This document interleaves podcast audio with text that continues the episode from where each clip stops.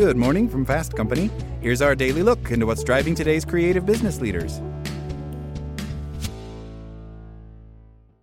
Another day is here, and you're ready for it. What to wear? Check. Breakfast, lunch, and dinner? Check. Planning for what's next and how to save for it? That's where Bank of America can help. For your financial to dos, Bank of America has experts ready to help get you closer to your goals. Get started at one of our local financial centers or 24-7 in our mobile banking app. Find a location near you at bankofamerica.com slash talk to us. What would you like the power to do? Mobile banking requires downloading the app and is only available for select devices. Message and data rates may apply. Bank of America and a member FDIC. When you need mealtime inspiration, it's worth shopping Kroger, where you'll find over 30,000 mouthwatering choices that excite your inner foodie. And no matter what tasty choice you make, you'll enjoy our everyday low prices, plus extra ways to save, like digital coupons worth over $600 each week. You can also save up to $1 off per gallon at the pump with fuel points. More savings and more inspiring flavors make shopping Kroger worth it every time. Kroger, fresh for everyone. Fuel restrictions apply. We've heard the statistics. According to Gallup, just 32% of employees say they're engaged at work, which means there's an epidemic of disconnected workers. Maybe you're one of them. If not, you likely work with someone who is, and the impact can be severe. It's understandable to not always feel energized by work, of course, but if you're not thriving during working hours, you're hurting your chance of finding happiness, says Kevin Hall, author of Find Your Purpose Build a Better Life and Career. You're going to spend 40% of your waking life for the next 40 years just getting by, he asks. Never mind the organizational impact, that's a dreadful way to spend your life. The number of employees who are actively disengaged, described in the Gallup poll as being disgruntled and disloyal, is 18%. I would call them actively resentful, says Hall. What people resent is that they'd rather be spending the time doing something else. That something else is usually some form of leisure, yet a large proportion consider leisure to be passively sitting in front of a screen. And if you ask them, Did you actively enjoy that? Did it engage you? Do you feel energized? The answer will be, Well, no, it was just kind of happening around me, says Hall. Adding to the resentfulness can be the pressures of work, such as deadlines and deliverables, says Hall. Some jobs are a bit dull, and some relationships at work can be quite damaging, he says. If you have a bad manager or unpleasant coworker, it's going to be a negative experience. If leisure time isn't fueling you and work is stressful, Hall suggests starting with your mindset.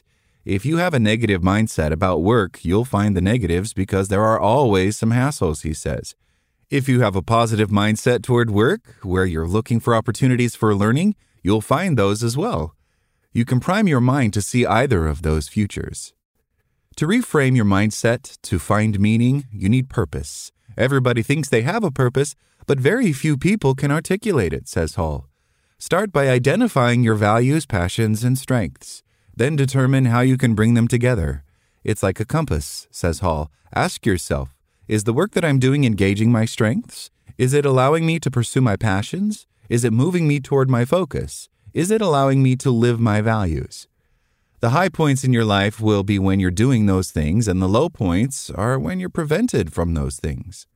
Once you have found your purpose, Hall suggests recrafting your job to improve your tasks and your relationships. Determine the tasks you can re engineer, automate, eliminate, and outsource. What are the things you can do that would make the time you spend working on those tasks more pleasurable? Hall asks. If you can change something you don't like into something you do like, you've already made quite a big shift in the balance of positivity at work. Next, work on the quality of your relationships with your coworkers and your boss. Can you improve the relationships you've got? Hall asks. If not, can you go somewhere you can have positive relationships because life's too short? Once you can flip one hour a week from negative to positive, why not two? Or why not five? Hall asks. It's surprising how much you can re engineer your own job by taking ownership for your own engagement at work, he says. It's great if your company does it for you, but you can create an environment where you can engage yourself. While there are likely things you have autonomy over, some of the larger changes may require the support of your boss and colleagues. Be careful how you present it, says Hall. If you go in with, I'm miserable at work and you've created a terrible environment, then it's hard to get collaboration, he says. Those things genuinely do exist, but you can also take ownership for the change. Hall says companies have a responsibility to engage the intrinsic motivations of their employees by helping them discover their values and purpose. It's creating an environment where people can talk about what gives them meaning and connect it, he says. If companies are going to invest in people in the long term, then they're going to want to invest in people who share their values and find meaning at work. Too often, employees blame the company and job hop to another organization. If you don't connect with purpose, however, you may end up resenting the next employer. When you stop resenting going to work, you can gain a greater chance of being successful in your role. Start with yourself, says Hall. When people are more engaged, they're more productive, they stay longer, they're more creative, they report higher levels of well being. It's up to people and organizations to sort this out. If the majority of people haven't yet found that engagement at work, it's a human tragedy. That's all today from Fast Company. Talk to you tomorrow.